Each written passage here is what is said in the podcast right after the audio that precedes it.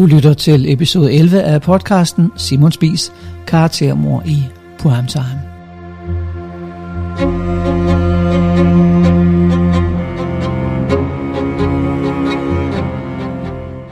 En journalistisk trygtest af DR's store dokumentar, Spis og Morgenbolddamerne.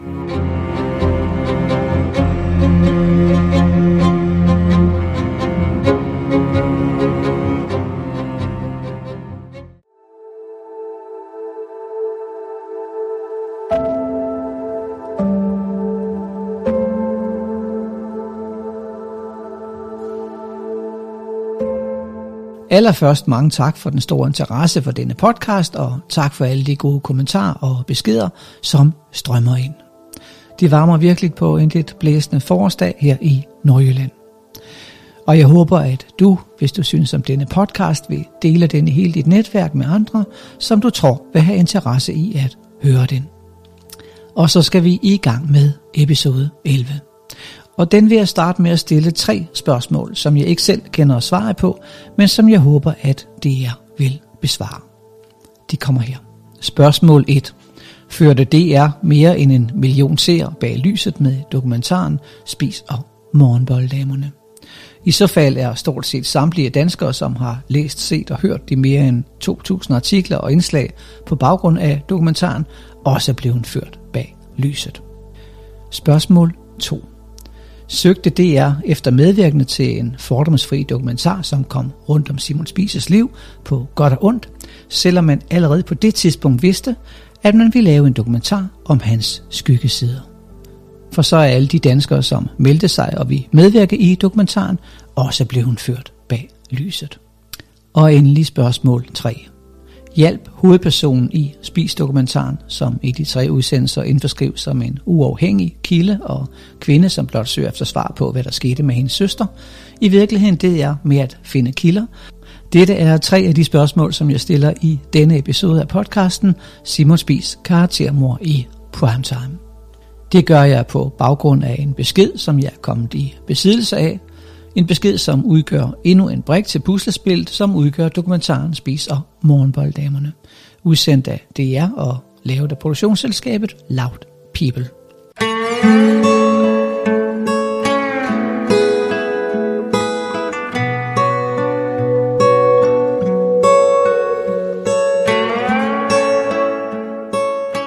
Og lad mig så i øvrigt for en god ordens skyld allerede nu slå fast, at dette, som alt andet i denne podcast, er baseret på research og oplysninger, som jeg lægger frem, hvor efter I lytter og selv må tage stilling til, hvad I synes, der er op og ned. Både DR og produktionsselskabet Loud People har de seneste måneder igen og igen benyttet den retorik, at jeg i denne podcast kommer med anklager, beskyldninger og påstande, selvom jeg igen og igen lige fra episode 1 den 13. februar 2022 har slået fast, at det er op til jer lyttere derude hver især at drage jeres egne konklusioner, efterhånden som jeg fremlægger min helt åbne dokumentation. Naturligvis er jeg også kritisk. Ellers skal det ikke mening at lave denne podcast og bruge et helt livs erfaring som journalist på at efterprøve konklusionerne i Spis og Morgenbolddamerne og trygteste både oplysninger, journalistik og etik i DR's store satsning. Men du vil heller ikke i denne podcast episode møde hverken anklager eller beskyldninger. Du vil derimod møde en forundring og en opfordring til DR om at besvare de spørgsmål, som står tilbage. Og det er noget ganske, ganske andet.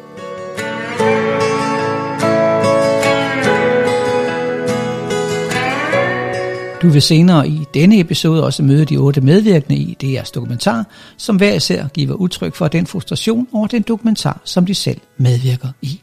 Det er mere end 60% af dem, som står frem i Spis og Morgenbolddamerne, som her altså fortæller, at de ikke fik at vide, at de stillede op til et så kraftigt angreb på Simon Spis. Du skal også senere i denne episode møde otte andre, som enten selv kontaktede DR da DR søgte efter medvirkende, eller selv blev kontaktet af produktionsselskabet Loud People. Men som alle valgte at sige nej tak til at deltage, da de fik en fornemmelse af, at de skulle indforskrives i en dokumentar, som havde til formål at miskreditere Simon Spis. Flere af dem giver også udtryk for, at produktionsselskabet ikke tog et nej for et nej, og blev ved med at ringe, selvom de bad dem om at stoppe. Jeg vil om kort tid fortælle om den messengerbesked, som jeg har fået tilsendt, og som i hvert fald giver mig anledning til at mene, at det jeg bør undersøge sagen. Og måske sågar pille spis dokumentaren af nettet, mens dette sker. For hvis DR virkelig mener, at de står for den ypperste journalistik i Danmark, så er tiden måske kommet til, at den store public service institution kigger alvorligt på, hvorfor mere end halvdelen af de medvirkende i Spis og Morgenbolddamerne i dag fortæller, at de aldrig blev oplyst om, at de skulle medvirke i, og mange af dem kalder, citat, en tilsvining af Simon Spis. Citat slut. Det bruger vel faktisk få alle alarmklokker til at ringe. Men det har det ikke gjort endnu og Thomas Falbe, der er chefredaktør for DR Nyheder, har flere gange fastslået, at der ikke er noget som helst at komme efter. Min frygt kunne være, at netop denne meget overraskende uoverensstemmelse af forventningerne hos de mange medvirkende skyldes, at DR allerede fra starten gik efter at fremstille Simon Spis på en bestemt måde. Og at det er årsagen til, at flere medvirkende føler, at man i dokumentaren kun har benyttet lige nøjagtigt de ting, som de sagde, som passede ind i sammenhængen. At man reelt er blevet brugt som statister i en usynlig drejebog. Jeg ved ikke, om det forholder sig på den måde. Men jeg mener som sagt, at DR bør undersøge sagen. For jeg er nysgerrig efter at kende svaret.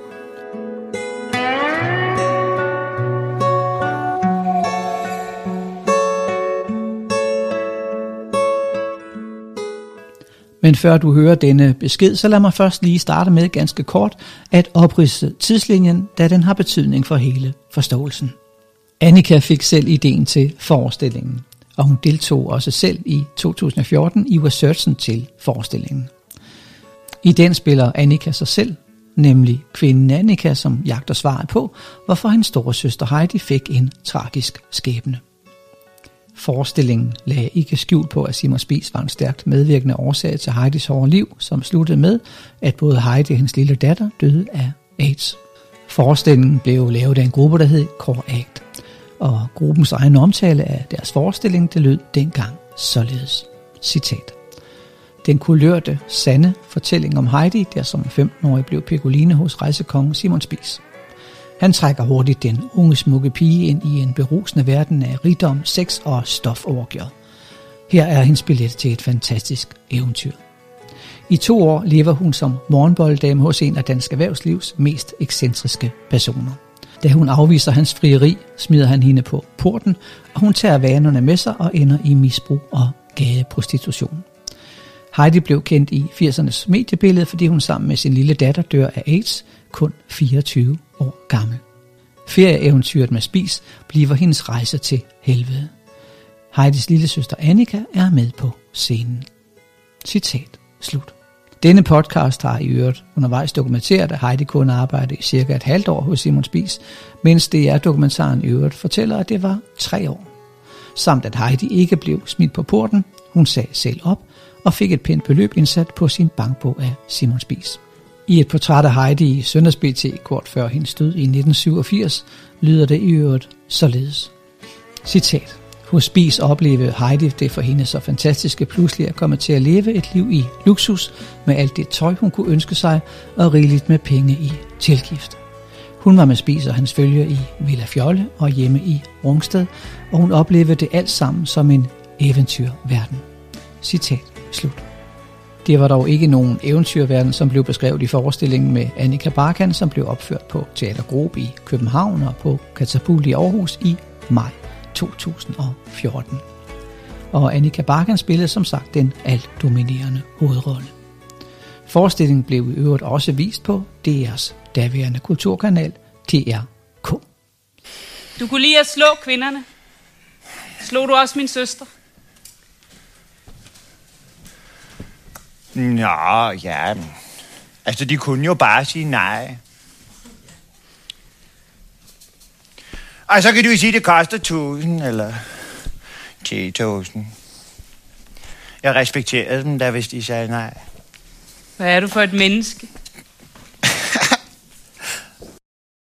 Min søster, hun gik, og da hun kom tilbage til villaen i Rungsted næste morgen, så fik hun ikke lov til at komme ind. Luk mig ind. Luk mig nu ind. Luk mig nu ind for pokker.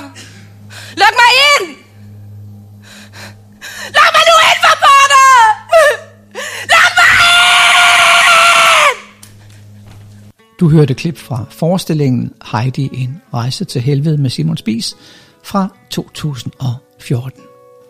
Og det er ganske interessant, at DR's dokumentar spiser morgenbolddamerne næsten en til en ligner teaterstykket. For det er samme anklager og samme historie, og Annika er igen på farten for at finde svar på, hvorfor hendes søster fik så krank en skæbne. Men seerne bliver ikke oplyst om teaterstykkets eksistens i Spis og Morgenbolddamerne. De får heller ikke at vide, at historien i det store spisdokumentar stort set er den samme, som Annika Barkan allerede researchede til bunds i 2013 og 2014, for 10 år siden. Og hvor hun i øvrigt kom til det resultat, at Spis var oversat til hendes store søsters derot. Her hører du Annika Barkan i DR's Spis-dokumentar. Altså, hvad var det for et liv, de her tre år? Altså tre sådan meget formende år, fra man er 15 til man er 18. Hvad skulle hun gøre for adgang til al den rigdom? Hvem var hun? Hvem var Heidi? Der kan jeg godt mærke, at jeg alligevel også bliver sådan lidt rørt nu, men det er det der med, at det er... Øh, at, at Heidi kunne aldrig selv forsvare sin egen, sit eget liv. Altså, jeg har en mulighed for at give hende en stemme, hun aldrig selv fik. Eller som ingen af de her unge piger nogensinde fik. Det er større end, end, end mit person, personlige ønske om at finde ud af, hvad der skete. I forbindelse med teaterforestillingen i 2014 gav Annika Barkan flere interviews, og her lagde hun ikke skjult på sin holdning til Simon Spies. I Ekstrabladet sagde hun blandt andet den 21. april 2014, at Simon Spies, citat, misbrugte helt unge piger, citat slut. I artiklen hedder det blandt andet, citat, jeg fortæller historien om min søster Heidi, fordi ingen tidligere har sat spørgsmålstegn ved Simon Spises hang til unge teenagepiger. Det var jo nærmest pædofili, for pigerne var jo kun børn. Heidi var en køn, skoletræt pige på 16, der blev Piccoline hos Spis. Næsten med det samme blev hun hentet ind i hans harem, og da hun var 17, var hun fast morgenbolddame med fri adgang til sprut og stoffer. Citat slut. Som lytterne af denne podcast vil vide, var Heidi kun ansat i Spis cirka et halvt år, og hun stoppede som 16-årig, og alle fra den tid afviser, at der var stoffer i Spis rejser. Men på bundlinjen står, at Annika Barkan altså allerede for ni år siden havde en ret klar holdning til Simon Spies. DR's dokumentarredaktør Erling Groth var den 24. august 2022 gæst i 24-7's mediemagasin Babylon. Og her blev han spurgt, hvorfor man ikke i dokumentaren fortæller, at Annika allerede i 2014 undersøgte sin 11 år yngre halvsøsters fortid. Hør her. Den gennemgående karakter i dokumentaren, det er Annika Barkan.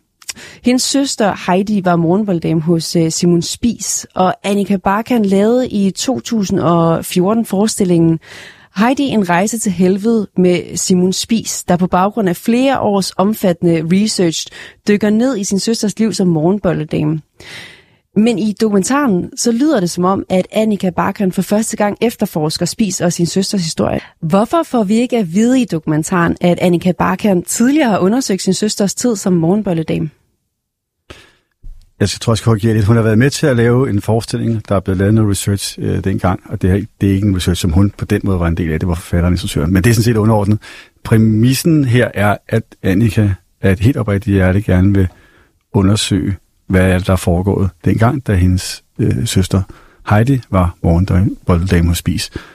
Øh, Hvorfor bliver det ikke nævnt, at hun har lavet den her forestilling tidligere, og faktisk har, om det er hende eller om det er teamet ja, bag hende, ja. der har lavet noget research, hvorfor bliver det ikke taget? Men det, der, der er, altså, ja, det, jeg vil sige, den, den lille bitte fli af den kæmpe debat, der kører lige nu, der vil, jeg er stærkt forundret over den, fordi der er ikke noget hemmeligt i det. Det er ikke sådan, at, at vi har siddet og tænkt, uha, det er sådan en oplysning, vi ikke vil have med. Så der er ikke noget hemmeligt i det, men det der ligesom er, synes jeg, essensen i det her, det er, sådan som jeg fornemmer kritikken, det den går på det her, det er, at vi skulle ligesom bevidst have tilbageholdt den her information, og videre i af den galej, at hun i virkeligheden ved en hel masse ting i forvejen. Og der er det afgørende her at sige, at det gør hun ikke. Altså det er klart, når vi har et hold af dokumentarister, der researcher i Rigsarkivet og tråler alle overgange af billedbladet og ser og hører igennem og taler med en lang, lang række kilder. Så det er en helt, helt anden form for research, end den, som hun har kunne lave eller hendes kollegaer har lavet dengang, da hun lavede teater. Så på den måde er det helt oprigtig øh, rejse, så det er sådan lidt underligt, at det nu skal hedde sig, at vi prøver at fortegne det. Erling Groth var også i studiet i podcasten Q og K, kort efter premieren på dokumentaren i august 2022. Er det så ikke måske en kende letkøbt, at man, og det er så min påstand, udført karaktermord på en mand, der har været død og borte i ja, mange, mange år, 30-34 år, så vidt jeg husker? Jeg synes ikke, det er ikke, der er tale om noget karaktermord. Altså, det skulle være sådan en miskrediteringskampagne. Øh, det synes jeg ikke, det er Men hvis jeg ikke synes, altså, på dokumentarserien som sådan, så har det været et stort øh, ønske for mig, og det synes jeg faktisk også, vi lykkes med, at vi faktisk kommer rundt omkring mange aspekter af det her. Der er det dramaturgiske greb i serien, at vi følger Annika Bakken, som er Heidis søster. Lille søster. Og det er hende, der ligesom er på den her sådan, uh, investigering. Øh, og hun har jo et oprigtigt ønske om at blive klogere på, hvad søren var det, der skete med min søster, mens hun var en del af det her liv hos Mimmersvis. Og det har hun blandt andet, fordi hun aldrig kunne tale med søsteren, fordi søsteren er død. Så hendes motivation ligger i, hvordan kunne hun ende der. Og her hører du tilrettelæggeren og journalisten Sascha Senau fra produktionsselskabet Loud People i P1's mediemagasin Tabloid i august 2022, kort efter premieren på Spis og Morgenvolddamerne. Men øh, fortæller den den historie, du ledte efter? Ja, det synes jeg, den gør. Eller jeg ved ikke, om jeg ledte ikke efter den, men den fortæller den historie, som øh, undervejs udfoldede sig for os, som vi gik fremad. Det, det gør den.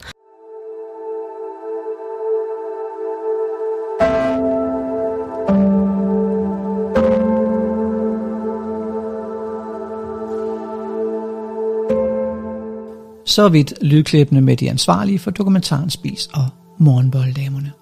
Nemlig DR's dokumentarchef Erling Groth, som har været DR's tovholder på projektet, og til retlæggeren og journalisten Sascha Senov fra produktionsselskabet Loud People. Her fremgår det jo klart, som du kan høre fra Erling Groth fra DR, at Annika Barkan ikke har medvirket til researchen af Spis og Morgenbolddamerne samt at man har haft en helt åben tilgang til dokumentaren og ladet researchen vise, hvilken dokumentar man ville ende med.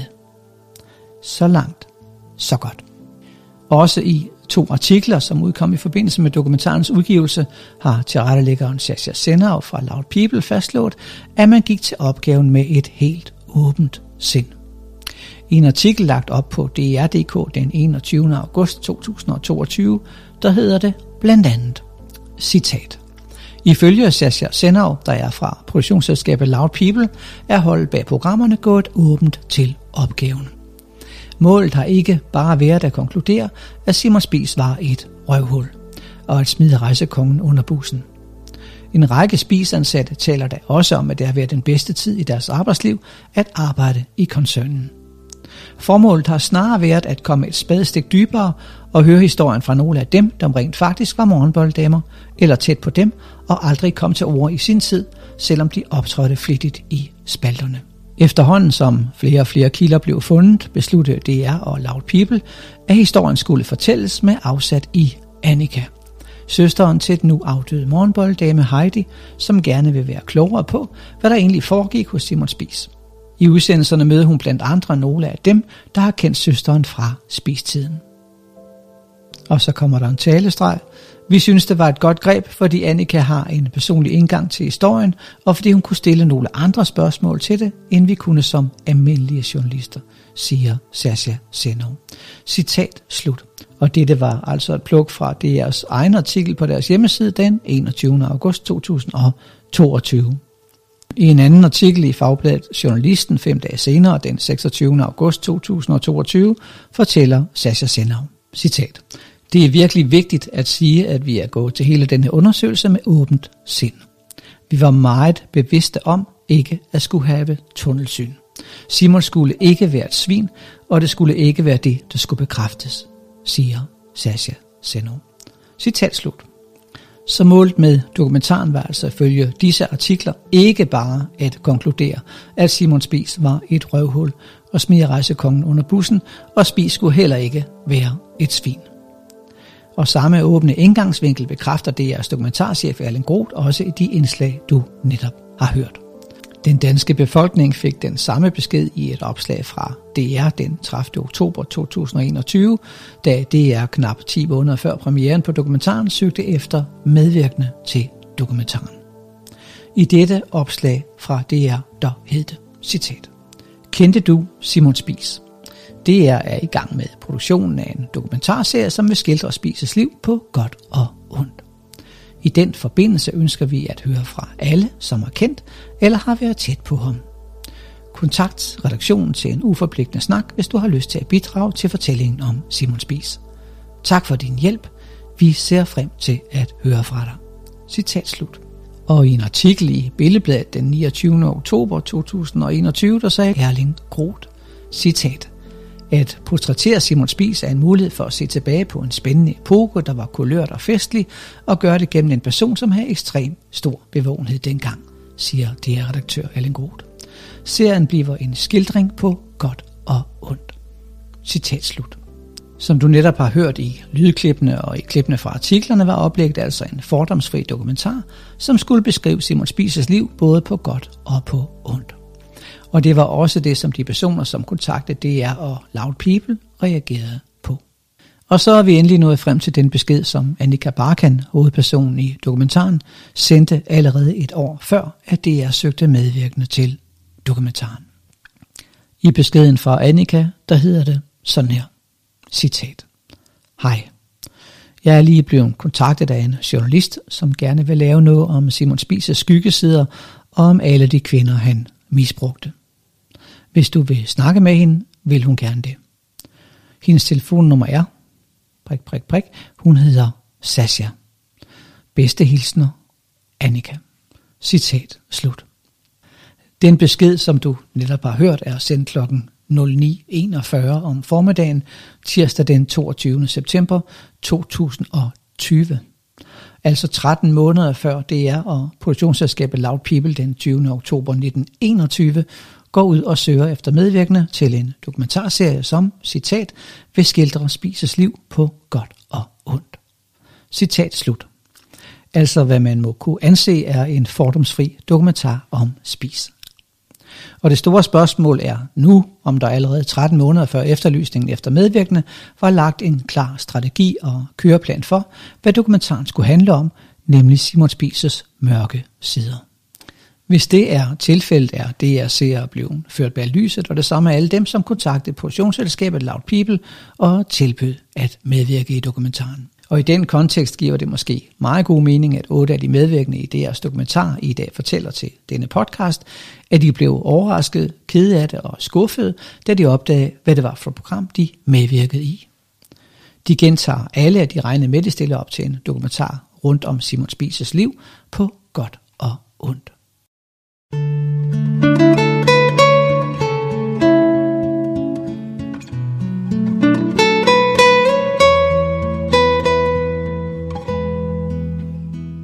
DR har endnu ikke ønsket overhovedet at gå i en dialog om den kritik af dokumentaren, som denne podcast har givet anledning til med sin dokumentation, og Statsmonopol har afvist at behandle en klage fra en af de medvirkende i dokumentaren.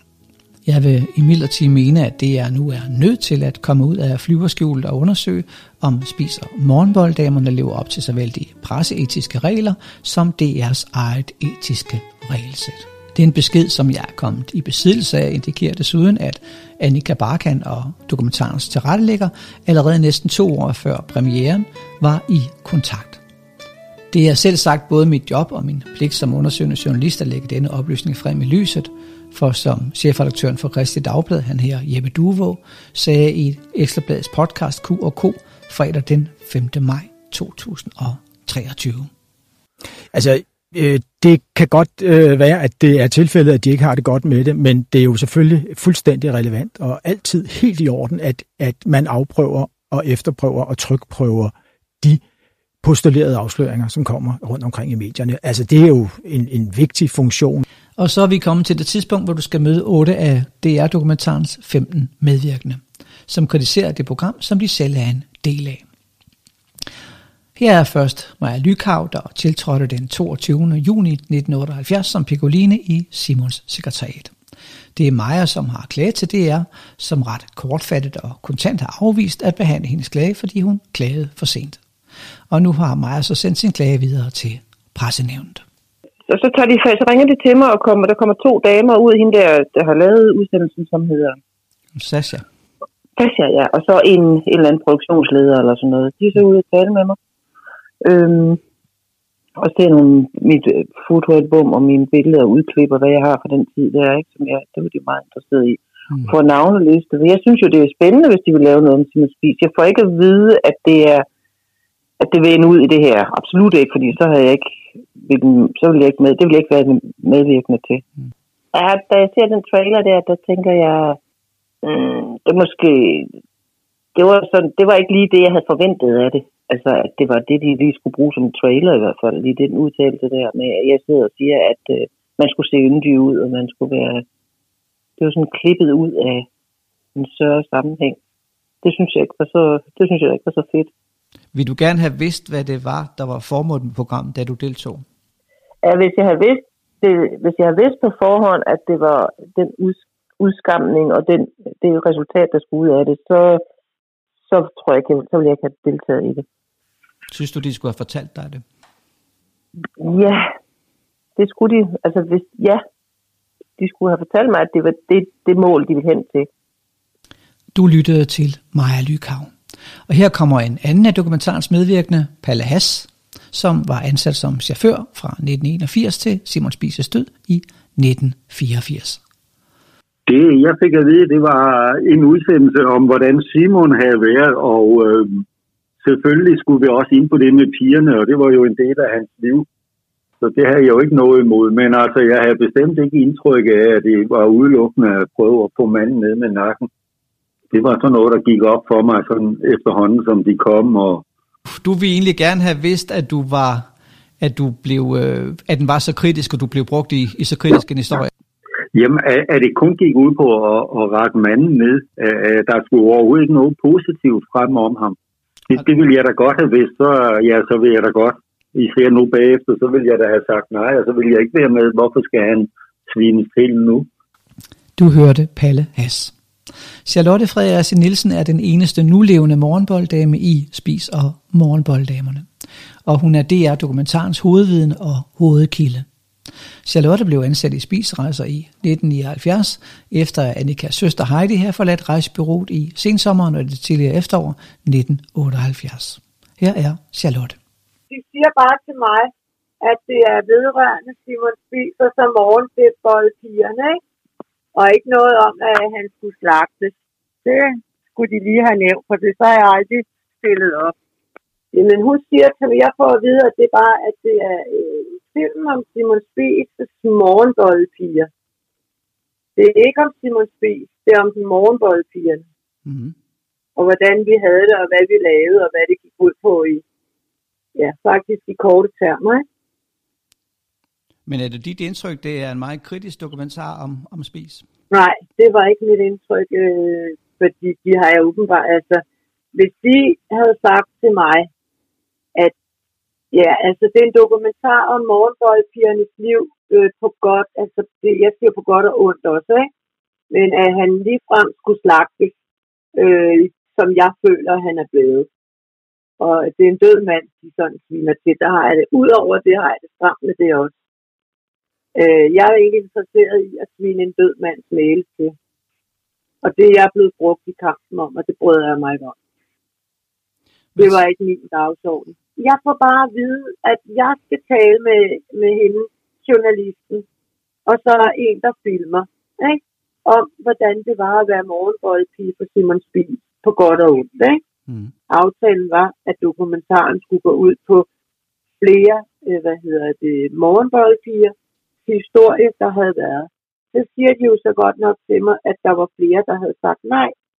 Og så tænker jeg, når jeg, men det er fair nok, at de siger nej. Jeg har ikke noget at skjule i den forstand med, at, at han behandlede, hvordan han behandlede mig. Altså, jeg har, som jeg siger, der er ikke, der er ikke noget der. Så bliver jeg sgu lidt sådan, så bliver jeg sgu sur og gal, når jeg ser, hvordan øh, faktisk også det bliver bragt mig.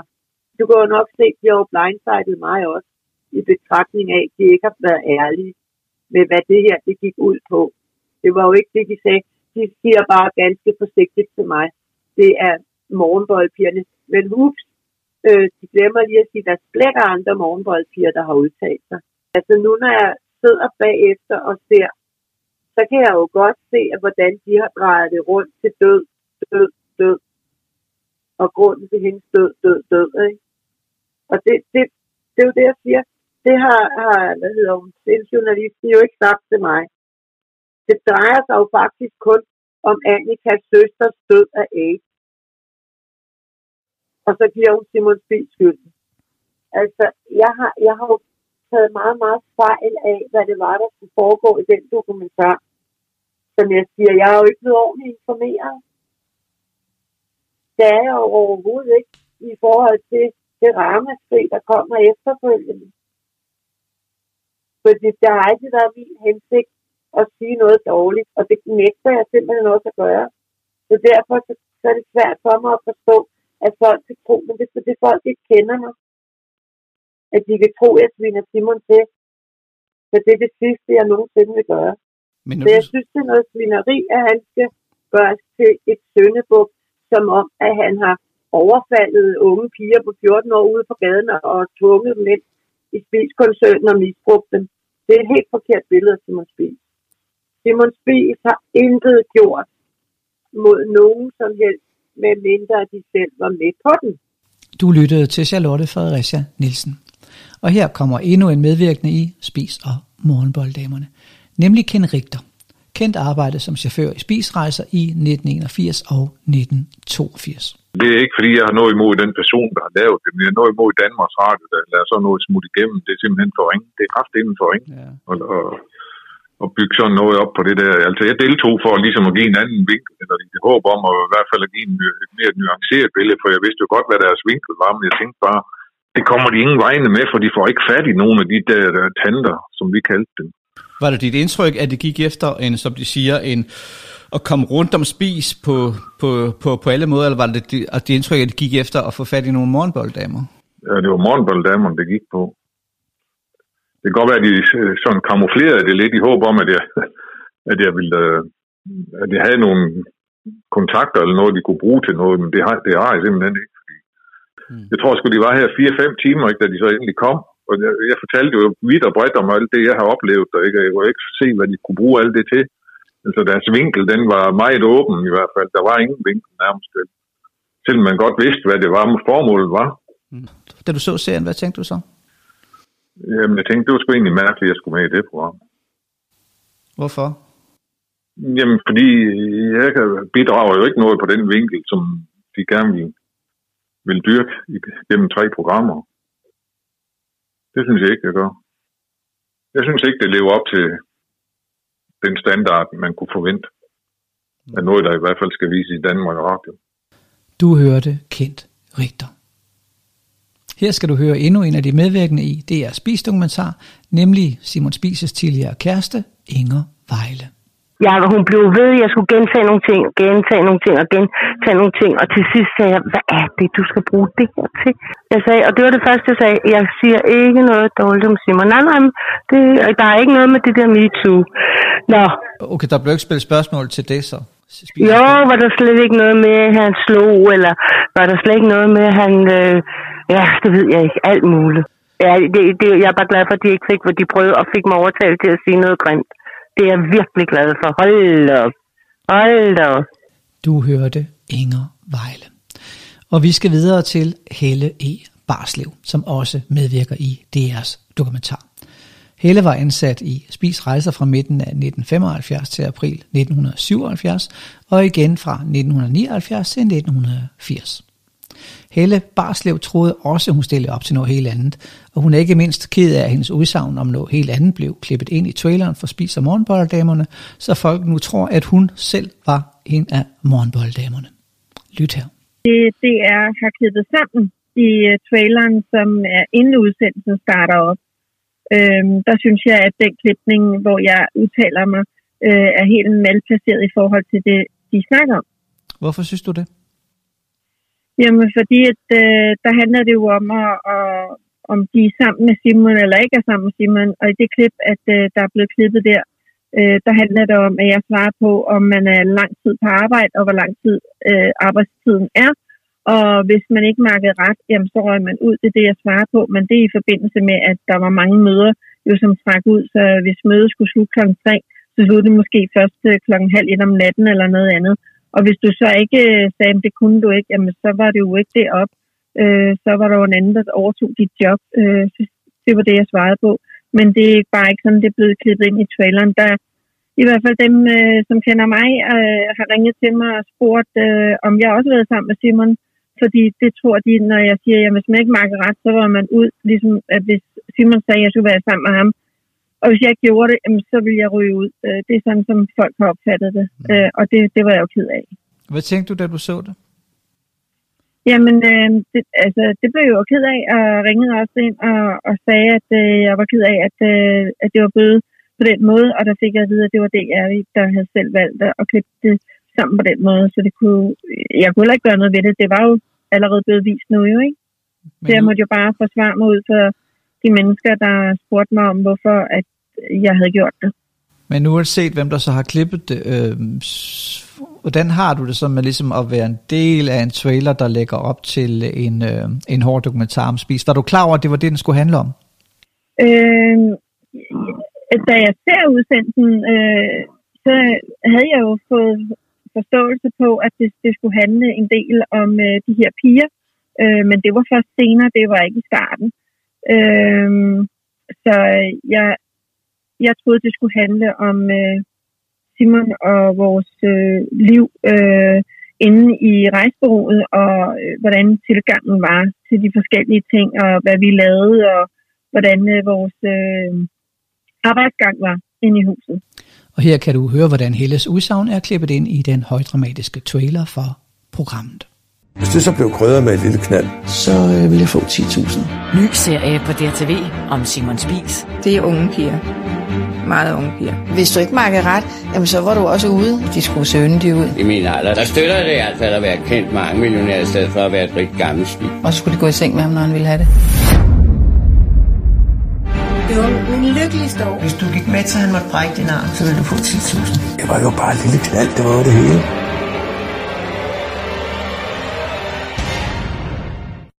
Og nu skal du møde Susanne Krave, som også medvirker i DR's Spis-dokumentar. To dage efter, at dokumentaren udkom den 24. august 2022, skrev Susanne blandt andet på sin Facebook-profil. Citat. Udsendelsen blev optaget for to år siden, hvor jeg fik oplyst, at der skulle laves en udsendelse i anledning af Spis vil blive 100 år, hvis han havde levet, og at de gerne ville vise hans skyggesider. Citat slut. Og senere i opslag, der hedder det, citat, TV har ikke ønsket at vise de mange piger, det er gået godt for, efter deres bekendtskab med spis, for dem kender jeg også flere af. Citat slut. Her er Susanne Krav. Jeg synes, det blev for, øh, for, for ensidigt, altså, øh, og det er jo rigtigt nok, at det, det, det, det virkede underligt, som om det var klippet øh, ind, så det passer i, det, i hvad, hvad de havde tænkt sig, det skulle være. Altså, altså det er jo rigtigt, hvad de siger, men, men, men nej, det, jeg synes ikke, det, det, det er helt, øh, helt fair, den måde, de gør det på. Altså, selvfølgelig er det nok været en svær dokumentar at lave, men altså, det, jeg synes heller ikke, det lykkedes øh, rigtigt for den. Vel? altså, og, og det er ikke så helt sympatisk, den måde, de bare øh, selv at de redigerer det på og klipper, klipper det. Altså, jeg har taget, det tog en hel dag at lave det her. Jeg var meget træt, da de kørte øh, af at sidde og tale, ikke? Og, og så, så tager de lige det der, øh, øh som de så kan bruge i, i, i, det, i det der kontekst, øh, de skal lave. Det vil jo give et bredere billede, hvis de tog nogle andre sider op også. Altså når de kun tager, tager det der, og det gør de for alle dem, de, de, de interviewer, og så sætter de det sammen øh, i, i sådan en, en middagsret der. Som, men det bliver jo ikke, he- det bliver jo ikke sandheden heller ikke. Altså, hvis jeg, jeg vil så sige, hvis, de havde, hvis jeg havde vidst kendt resultatet, så havde jeg ikke, så havde jeg ikke gjort det. Mm. Hvorfor ikke? Nej, fordi jeg synes ikke, det alle de ting, jeg lige har sagt, at jeg synes ikke, det er vellykket, og jeg synes ikke, det er helt korrekt at, og, og, og, og lige at, at, at klippe det til, så det passer i det, de lige har på hjerte. Altså, øh, altså, den journalist, der laver det, har, har jo en mening, hvad hun, hun eller han gerne vil have frem, ikke? Og, og det er det, der- kommer til at... De har jo magten til at klippe det, som de vil. Du hørte Susanne Krave, den syvende medvirkende i DR-dokumentaren, som ikke er tilfreds med det program, hun selv er en del af. Men vi mangler stadig en, og han kommer her. Det er Ole Monberg, tennistræner for Simon Spies. de der gode ting, han har gjort, det kommer jo ikke frem desværre, fordi det er ikke interessant. Det er ikke det, folk vil, vil, vil, vil, vil høre. De vil høre alt de negative, og du ved, det, det synes jeg sgu meget, meget synd. Det synes jeg. Så da du så den, der kunne du godt have tænkt, at der var lidt mere positivt også om Simon. Ja, altså, ved du hvad, jeg ser to af dem, og jeg gider ikke se mere af dem, for du ved, øh, jeg bliver sgu lidt, øh, jeg bliver lidt irriteret over det, for at sige det rent ud. Det gør jeg sgu ikke.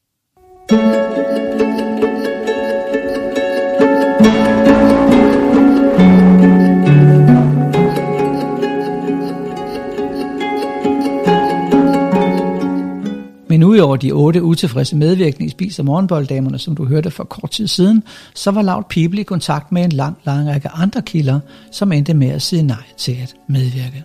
Nogle af kilderne meldte sig selv efter at have set deres efterløsning i oktober 2021, men de trak følehundene til sig, da de efter deres eget udsagn fandt ud af, hvad det var for et program, som de skulle være en del af. Andre blev selv opsøgt af Loud People, og nogle gange var produktionsselskabet meget, meget insisterende, og tog som sagt ikke et nej for et nej. For en enkelt af dem, som blev kontaktet, kom gamle hårde følelser også pludselig i spil. Mød her Gitte Storm, ansat i spisrejser fra 1981 til 1992. Først som Piccoline, senere i salgsafdelingen. Gitte var gift med Spis-direktøren Erik Storm fra 1990 og indtil hans død af cancer i 2019. Og bare to år efter hendes mands død, der ringede telefonen så godt de der opslag, også de havde på Facebook og sådan noget, hvor de søgte, og, og jeg har altid holdt mig langt væk fra sådan noget. Øhm, så hvordan og hvorledes, at, at de har fået fat på mig, det ved jeg ikke. Hun spurgte mig, øh, altså hun sagde, hun, hun ringede for, for det der øh, på DR's vegne, og spurgte, om jeg var den Gitte Storm, der boede på Bornholm. Øh, ja, jeg hedder Gitte Storm, så jeg, så jeg bor på Bornholm var fordi, øh, jeg var den sjette Gitte i Danmark, hun havde prøvet at ringe til. Og så forklarede hun, øh, øh, hvad det var. Du ved, at hun havde hørt eller fået at vide, at jeg havde kendt Simon og, og sådan nogle ting. Og, og ville have mig til at fortælle om hans, øh, du ved, om jeg havde været morgenbolddame og, og forskellige ting. Og jeg sagde, at jeg var overhovedet ikke udtalt mig om noget som helst. Fordi at jeg havde ikke noget dårligt at sige. Jeg havde kun positive ting at sige om Simon om, om hele de der øh, næsten 12 år, jeg havde i Spil Rejser. Og det kunne hun bare ikke, øh, øh det ville hun ligesom ikke øh, acceptere, hvis du forstår, hvad jeg mener. Hun, hun, hun blev ligesom ved med at, at gå på, jamen der, der måtte der være noget, og hvordan behandlede han pigerne, og, og i hele det der, øh, og så sagde han, ved du hvad, han har været død næsten 40 år, og mange af dem, som, som har med hele det der at gøre, har været døde i mange år hun ville jo ligesom ikke, hun blev jo ved, den har vel bare varet et kvarter, og hvor jeg blev ved med at sige, jamen jeg har ikke noget at sige, og nu lægger jeg rør på. Og så lagde jeg rør på til sidst. Og så gik der 10 minutter, så ringede hun op igen. Jamen så, så ringede hun op igen, om, om jeg nu var helt sikker. Ja, så altså, så, jeg er helt sikker. Og så sluttede vi af, og så ringede hun et par dage efter. Og øh, så sagde jeg, jeg har stadigvæk ikke noget. Så gik der nogle måneder, og så ringede hun igen og hvor jeg sagde, at jeg har stadigvæk ikke noget at sige, og nu øh, synes jeg, vi skal afslutte her, og så fik jeg den der slater. Det, det, det var, jamen, hun sagde, at hun kunne simpelthen ikke forstå, fordi hun havde hørt så mange historier. Sagde jeg, jeg ved ikke, hvad det er for historier, du har, men nu, ja, nu synes jeg, at vi slutter her. Og jeg har ikke noget at sige, og jeg skal ikke være med i noget som helst. Og så blev hun ligesom lidt fornærmet, og så sluttede hun af med, at du har jo også været gift med en af dem. Hun, hun må have vidst, hvem jeg var, da hun ringede. For ellers kan hun jo ikke sige, og det, om det er mit efternavn, der er det jo sikkert. Ellers kan hun jo ikke sige, jamen, der til sidst, jamen, du er også gift med en af dem, ikke? Ja. Hvordan, hvordan opfatter du den samtale, du har med hende, eller de samtaler? Meget, meget negativ. Hvorfor? For det, fordi det eneste, de, det, øh, hun ville have frem, det var negative sider, negative ting.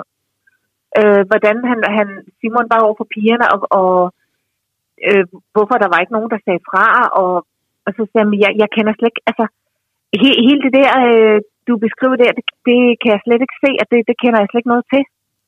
Det har jeg slet ikke oplevet på nogen måde. Og det vil hun bare ikke godtage. Følte du dig presset til at sige noget negativt? Ja, hun pressede jo på, for at man skulle sige noget negativt. Hvad tænkte du så, da de sluttede med at sige det der? Du, du er jo også... Jamen, jeg var, jeg var så chokeret. Jeg var så chokeret. Og, og jeg lavede røret på.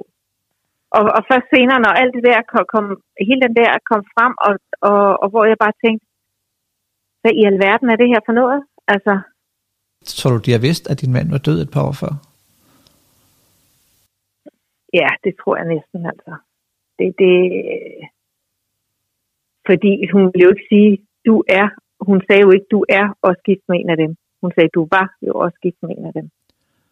Fordi... Så det må de have gjort. Hvordan havde du det så bagefter, da du lagde på?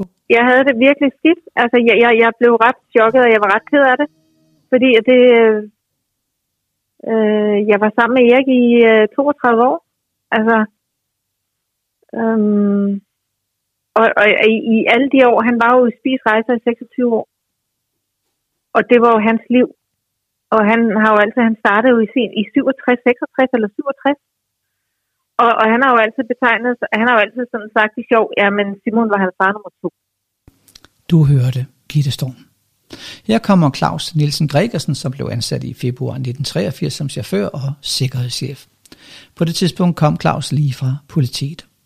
Det var Claus, som kørte den lungesyge Simon Spies til og fra Hvidovre Hospital i til Simon Spies død i 1984. De skriver rigtig flot, at de, de, de var ved at skrive, at de var ved at lave en udsendelse om Simon Spies og hele hans liv. Og øh, så tænker jeg på, jamen, jeg har jo været tæt på ham, så det, det, det kan da godt være, at det, der er noget af det, de, de kunne tænke sig om øh, at vide, eller jeg kunne måske være behjælpelig med det. Øh, og så, øh, da jeg så kommer i forbindelse med, med hende der Sasha der, Fenov, der drejede øh, historien sig så lige på, på den anden side, fordi så handlede det pludselig om, øh, om pigerne, der var hos ham, fordi der var mange piger, der, der havde været der, de var kede af det, og, og hvad der var sket med dem efterfølgende, fordi mange var blevet narkoluder og alt muligt. Hvordan pigerne blev behandlet, øh, fordi man, der var, en, der var en, en søster til en af dem, der, der øh, ledte efter, øh, hvad det hedder, øh, nogen, der kunne fortælle om hendes øh, søster havde haft det godt, for hun havde ikke haft kontakt til hende så skrev jeg til dem og siger, jamen, øh, det kan da godt være, øh, at jeg ved noget, men, men hvem er hun? Og, og så startede hele det der øh, øh, show med, at øh, så skulle jeg komme til et interview, og så siger jeg, så, jeg ved ikke engang, om jeg kender hende, øh, hvad, hvad årstal er vi snakker om. Og så viste det sig så, at det var, det, var, det var lang tid før jeg var der. Men så begyndte de så at, at komme ind på mange af de andre ting, hvordan Simon var, og hvem der hyrede pigerne, og øh, om det nu var rigtigt, at han øh, øh havde brækket armene på dem, og, alt muligt, og så siger jeg, det, det, det, det er slet ikke øh, det, jeg øh, kan, kan hjælpe jer med, fordi at, øh, mig bekendt har han ikke gjort det. Øh, så det kan jeg sgu ikke hjælpe med. Så derfor øh, så blev, så blev det så ved med at spørge, kan du ikke komme til interview? Og så siger jeg, jeg skal lige tænke over det, og så blev det så bare ved og ved, og det sidste så måtte jeg så blokere den på, på min telefon fordi jeg ikke gad at blive ringet op hele tiden. De, jeg troede, der var i, i meget i, tæt på, at det der produktionsstop, der var, der, eller deadline for det, der tror jeg, de ringede ja, fire eller fem gange om ugen for at få fat i mig. Du hørte Claus Nielsen Gregersen, tidligere chauffør og sikkerhedschef hos Simon Spies. Også den nu 85-årige Tove Stub blev kontaktet af produktionsselskabet Loud People. Tove var ansat i Spis Rejser fra 1961 til 1968, og hun reagerede på et jobopslag i Berlinske Tidene, da Spis søgte efter en sekretær til en topstilling. Tove Stub medvirkede i portrætfilmen Simons Film fra 1999, og Loud People oplyste hende ikke om, at de vil benytte et klip med hende fra den film i den nye dokumentar. Jeg har jo, jeg har jo op til, til, øh, til den udsendelse der, har, har jeg, er jeg blevet kontaktet af hende der, hvad hedder hun, Sasha Sender. Ja. I flere omgange har hun også prøvet på at, at, at mødes med mig. Det lykkedes så aldrig, og jo mere jeg, øh, det gik op for mig, hvad det gik ud på, jo mere øh, lagde jeg afstand, for jeg var ikke, jeg sagde helt klart, jeg var ikke interesseret i at, at, at genere hans, hans minde, Simons minde. Det var ikke, det ville jeg ikke være med til. Så, så ligesom så trak hun sig, og så hørte jeg ikke mere fra hende. Og du siger, at du sådan finder ud af efter nogle gange, øh, øh, hvad det er for en udsendelse, at de vil lave? Altså hvad, altså, hvad tænker du der? Altså, er det fordi, de siger noget omkring den, eller, eller hvad du tænker? Nej, det, det var sådan mere de, måske de spørgsmål, hun har stillet, og, og med hensyn til, til de der unge figuriner, der blev ansat der. Og øh, jamen, så pludselig så gik det op for mig, med, hvad hensigten den var, og det var at, at sværte ham til, og, og så det ville jeg så ikke, det gjorde jeg klart, at det ville jeg ikke være med til. Men du fik ikke at vide, at de, at de ville bringe det andet der fra, fra spisfilmen i 99? Nej, det, det, det var slet ikke på tale. Hvordan opdagede du det, da du så den, eller? Ja, da jeg så den, så så jeg, gud, du godeste, det er jo mig. Nej, jeg, var, jeg brød mig ikke om det. det. Det ville jeg helst, og hvis de havde spurgt mig, så havde jeg sagt nej tak. Og det har der også kommet nogle ubehagelige spørgsmål her efterfølgende. Ja, hvordan? Ja, nå, var du ansat til spis? Ja, det var noget. Så var du måske morgenbolle dem. Så jeg har jo også børn. Ja. Ikke, som, som, øh, som, og jeg, der var også en, som spurgte mig, ja, jeg kan forstå, at Simon der, der var en af pigerne, der havde sagt, at han var impotent der, om jeg kunne udtale mig om det. Hvad mener du? det, det, det mente du så ikke lige, du kunne? det var ikke stand til, nej. 70 og 1979. Først som Piccolini i skrivestuen, derefter som morgenboldpige hos Spis. Du lyttede til 85-årige Tove Stub. Og fra Simons eventuelle impotens til M, som var ansat hos Spis i 1978 og 79. Først som Piccolini i skrivestuen, og derefter som morgenbolddame hos Simon, samtidig med både Heidi og Charlotte fra DR-dokumentaren. M, som jeg har valgt at kalde hende her, blev kontaktet på Messenger af dokumentarens tilrettelægger Sasha Senau den 7. december 2021. M valgte at ignorere beskeden fra Loud Peoples tilrettelægger, men hun kommer her. Jeg ved ikke, jeg synes jeg bare, at det havde en, en, en underlig vibe omkring sig, øh, så jeg undlod at kontakte hende simpelthen, og hun bad også om venskab, øh, hvor jeg bare slettede. Nej, det gjorde jeg faktisk ikke. Det var hende senere selv, der slettede øh, venskabsanmodningen, men, men jeg havde ikke lyst til at, at kommentere noget. Altså, hvad tænkte du, da du så den? Mm, jeg blev harm, og jeg blev ked af den på Simons vej. Øh, og på, specielt på os piger, som har været derinde, fordi vi blev jo egentlig portrætteret som nogle, nogle mindre intellektuelle øh, piger fra fattige kår, og vores forældre var jo ikke noget, og vi var ikke noget, og jeg synes, at det var fornedrende for os, også på den måde, at vi blev fremstillet. Det, det, blev, det blev jeg faktisk lidt sur over. Så det var ikke det indtryk, du havde, at de kom fra, fra fattige kår? Vi kom fra alle kår. Ja. Det var, der var ikke forskel på, og om, hvis du blev ansat på Simon, så var det, fordi Simon synes, at, at du var okay at være omkring og, og være i selskab med, og ja, jeg kan, jeg kan slet ikke genkende det der billede, der bliver tegnet. Du hørte den tidligere morgenbolddame M. Og så er vi nået til Morten Baron. Han var ansat 3,5 måneder omkring Simon Spises polterappen og bryllup i 1983. Her kommer Morten. Jeg blev kontaktet af Laura Bibel, som øh, spurgte, om jeg var interesseret i at deltage. Og jeg svarede dem, at jeg var interesseret i til at starte med at tage et interview, men jeg ønskede ikke nogen drejning over mod, at man skulle til at svine en mand til, som ikke, ikke levede længere. Og så i forhold til, til MeToo, at så skulle man sidde og svært hans navn til, fordi der var så meget, der var, så mange lag i det her, øh, som, som jeg tænkte, at det ville måske ikke komme frem. Så jeg sagde ja til det første interview. Men da jeg var deltog i det interview, så fik jeg klart et indtryk af, at det man primært ønskede at afdække, det var, at Simon Spies på det tidspunkt, han var, ja, han var et så, så du siger nej til, til Laudi anden omgang? Ja, det gør jeg. Og hvad siger de så? Det gør jeg. Ja, men ja, at jeg skulle tænke over det, og de, de henvendte sig til mig af flere gange. Men øh, jeg ønskede ikke at deltage primært, fordi jeg synes, det her det var helt tilbage for mig til 84. En gammel historie. Øh, tiden var en anden. Jeg ønskede ikke at hvad skal man sige, svine et menneske til, som ikke øh, var her mere. Du lytter til Morten Baron. Også Trine Dyr blev kontaktet af Loud People, og hun endte også med at sige nej tak til at deltage i dokumentaren. Trine var ansat 23 år i Spis Rejser fra marts 1978 til maj 2001. Hun nåede at arbejde som guide, airguide og stewardesse. Trine mødtes med Loud People og fortalte om sit lange ophold i Spis. Og efter vi havde talt sammen i to og en halv time, så siger hun så, det har jo været nogle, nogle øh, fantastiske ting, du har fortalt, men der må da også være et eller andet, hvor at, at du ligesom følte, at, at øh, det ikke var godt og sådan noget. Så siger jeg, nej, altså hans lune engang imellem kunne godt øh, genere os, når vi sad i rejsbureauet. Og når han kom, og hvis han var fuld eller et eller andet, så vidste vi aldrig, om vi fik et fur over næsen. Men det, sådan er det jo med alle chefer, hvor lunen er der.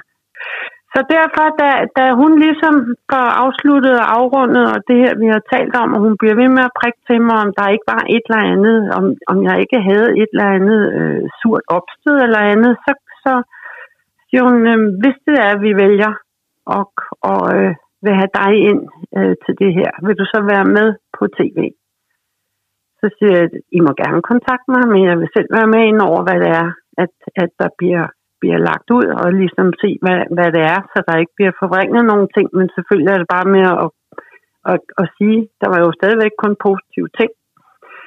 Og så siger hun, ja, men øh, det vi går efter her, det er, at du skal vide, det er de modbydelige ting. At jeg måtte, jeg måtte, altså hvis det var, at jeg blev valgt ud, så skulle jeg være klar over, at det var at det, det vil være øh, de sorte ting, man gik efter. Ikke? Okay. Er det hendes ord, eller er det, som du husker samtalen? Nej, det som jeg husker, det sidste ord, jeg fik med hende. Hvad tænkte du, da hun sagde det? Så tænkte jeg, så skal jeg da ikke være med der. Altså. Du hørte Trine Dyr. Og her kommer Anders Sørensen. Anders arbejdede som bartender i Undergrunden i 1977. Han var dengang nyulært tjener. Undergrunden, det var den bar, der lå til venstre, når man kom ind på Hotel Merkur. Til højre, der lå restauranten. I undergrunden var der åbent fra kl. 15 om eftermiddagen til kl. 03 om natten på alle ugens dage. Her kommer Anders Sørensen. Nej jo, så skriver hun til mig, at, at, at, at de ville godt, øh, de ville godt øh, tage en snak med mig, og så, så skriver jeg en af de der episoder, og jeg kan godt huske, om, om det er den her, eller om, om han kommer også ind en eftermiddag, hvor der sidder to piger, de har lige bestilt to øl, og så begynder de at grine, så vender han sig om øh, mod mig, så spørger han, så hvad griner I af? Ja, det, man kan jo se din, øh, din numse. Øh, hans tennisshort sad jo fandme næsten helt nede på knæene af ham, ikke?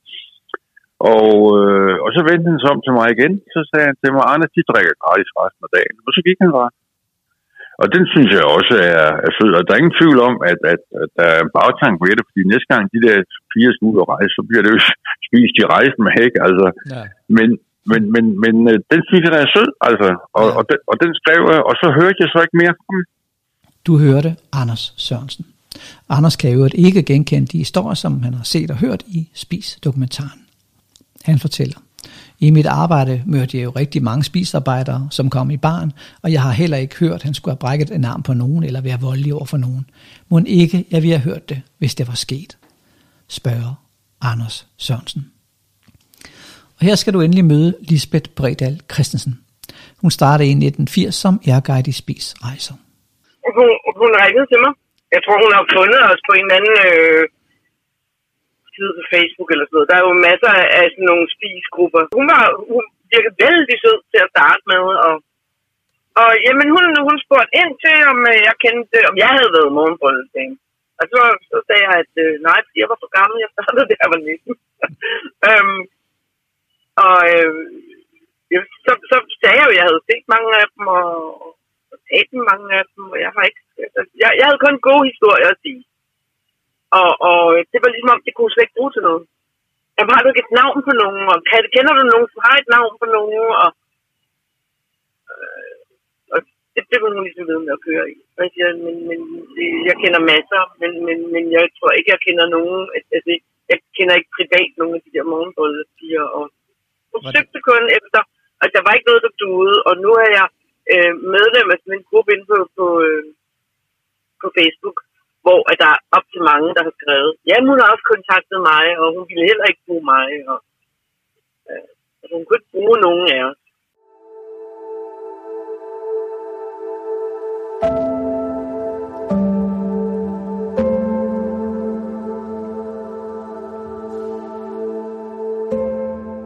Du hørte Lisbeth Bredal Christensen. Udover disse udsagn har jeg været i kontakt med flere andre, som fortæller, at tilrettelæggeren for DR-dokumentaren har kontaktet dem mange gange, selvom de sagde nej til at medvirke. Og flere af disse fortæller, at de følte det som et ubehageligt pres. En af dem beskriver det sådan her. Citat.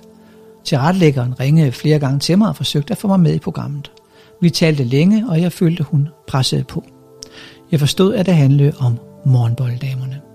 Hun ringede igen og pressede på, mens hun var meget venlig, og jeg afviste endnu en gang. Da udsendelsen så kom, så ringte de endnu en gang og pressede nu på for at få mig til at stille op på diverse platforme. Det sagde jeg nej til. Citat slut.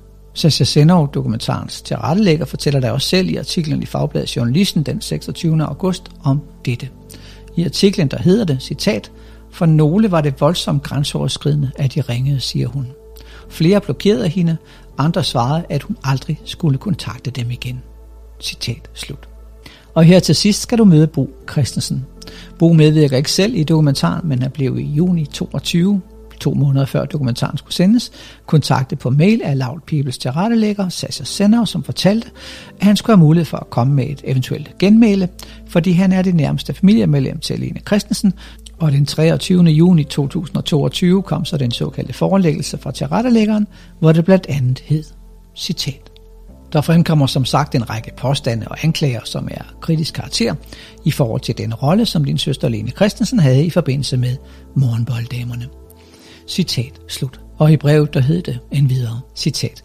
Vi skal også påpege, at de eventuelt krænkende oplysninger og påstande, som bringes i de tre afsnit, også kan blive bragt på alle deres platforme og i alle typer af formater. Det vil sige artikler, radio, podcast, nyhedsindslag, Facebook-opslag, etc. I serien undersøges fænomenet morgenbolddamer. Herunder hvad der er sket med nogle af de kvinder og piger, som har i denne funktion hos Simon Spis og i Spis Rejser. Seriens hovedperson er Annika Barkan, hvis afdøde søster Heidi Christensen var morgenbolddame, der efter sin tid hos Spis ender i et narkomisbrug, bliver narkoprostitueret og dør af AIDS. Annika undersøger, hvad der skete med hendes søster, herunder i den tid, hvor hun var hos Simon Spis. Annika forholder sig kritisk til fænomen morgenbolddame og mener, at Simon Spis begik overgreb på unge piger, samt at det var forkert at betale dem for sex.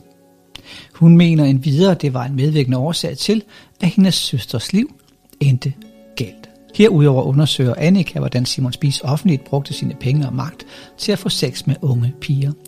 Herunder kigger hun på den rolle, som koncernen Simon Spies og de ansatte spillede. Og så fulgte en meget, meget lang oversigt med alle de anklager, som produktionsselskabet havde samlet mod Simon Spises mangeårige privatsekretær. Her hører du Lenes bror, Bo Christensen. Jamen, hun sagde, at de skulle lave en øh, dokumentar om spis og morgenbolddamerne, og at min søster ville blive nævnt, og at det ikke ville være for det kønne. Og øh, hun sagde, at hun ville sende mig en mail med øh, den tekst, som ville blive gengivet. Og så kunne jeg så tage til genmæle.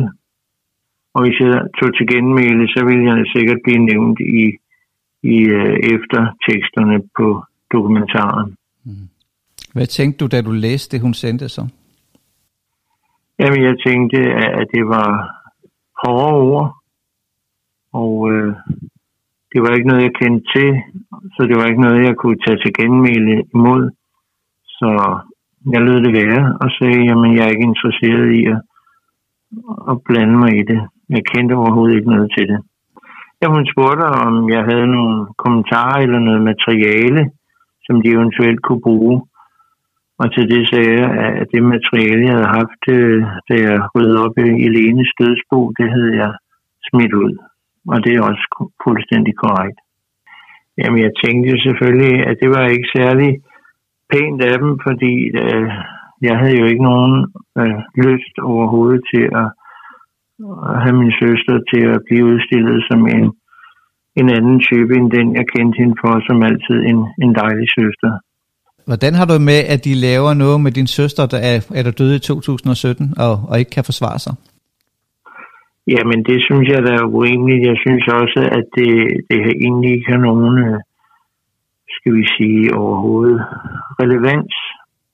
Fordi, altså, alting har jo været talt om, gengivet tidligere, både på den ene og den anden måde, og, øh, og det, det sagde jeg jo også til hende, og så siger hun jo bare, jamen øh, hvis de ikke lavede det, så var der en lang kø af andre, som gerne ville lave det.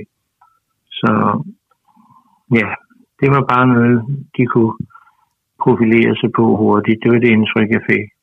Så argumentet var, hvis de ikke gjorde det, var der andre, der gjorde det? Ja, de sagde, at der var mange, der gerne ville lave den udsendelse, men nu er de kommet først. Har du fået nogle reaktioner på, på udsendelsen fra, fra din omgangskreds? Ja, det har jeg.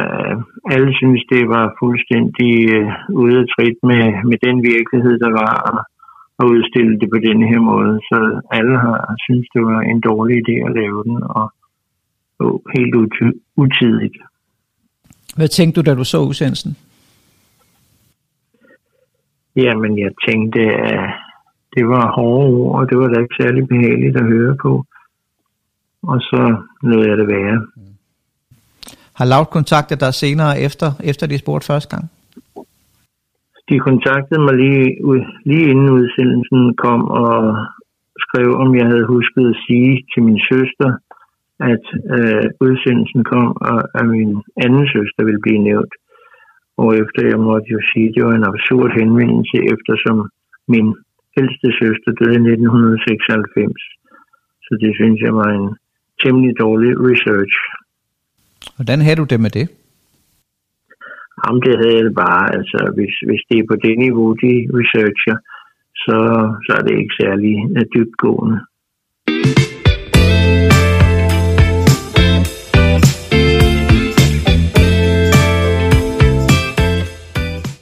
Har du en idé eller en holdning til podcasten, eller har du arbejdet i spisrejser i perioden fra midten af 1960'erne og frem til Simon Spis døde i 1984, og ligger du inde med spændende viden, så send en mail til kontakt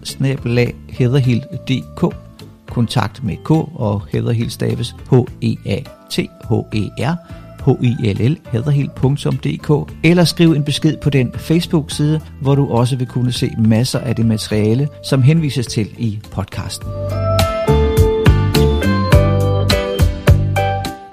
Facebook-siden hedder, som podcasten du lytter til, Simon Spies, bindestreg, karaktermor i primetime. På Facebook-siden vil du også kunne se en masse artikler, og dokumenter og fotos, samt en masse ekstra bonusmateriale produceret som små filmklip. Så giv siden et like og sørg for at få besked, når der sker nyt på den.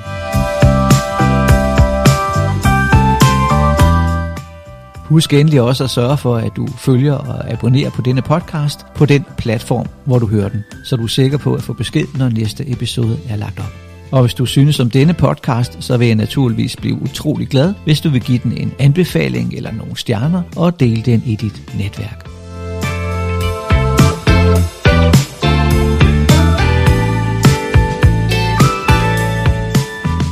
Simon Spies karaktermor i Primetime er produceret og tilrettelagt af Bo Østlund, og det er også mig, som her siger tak for interessen, på gensyn og fortsat god dag.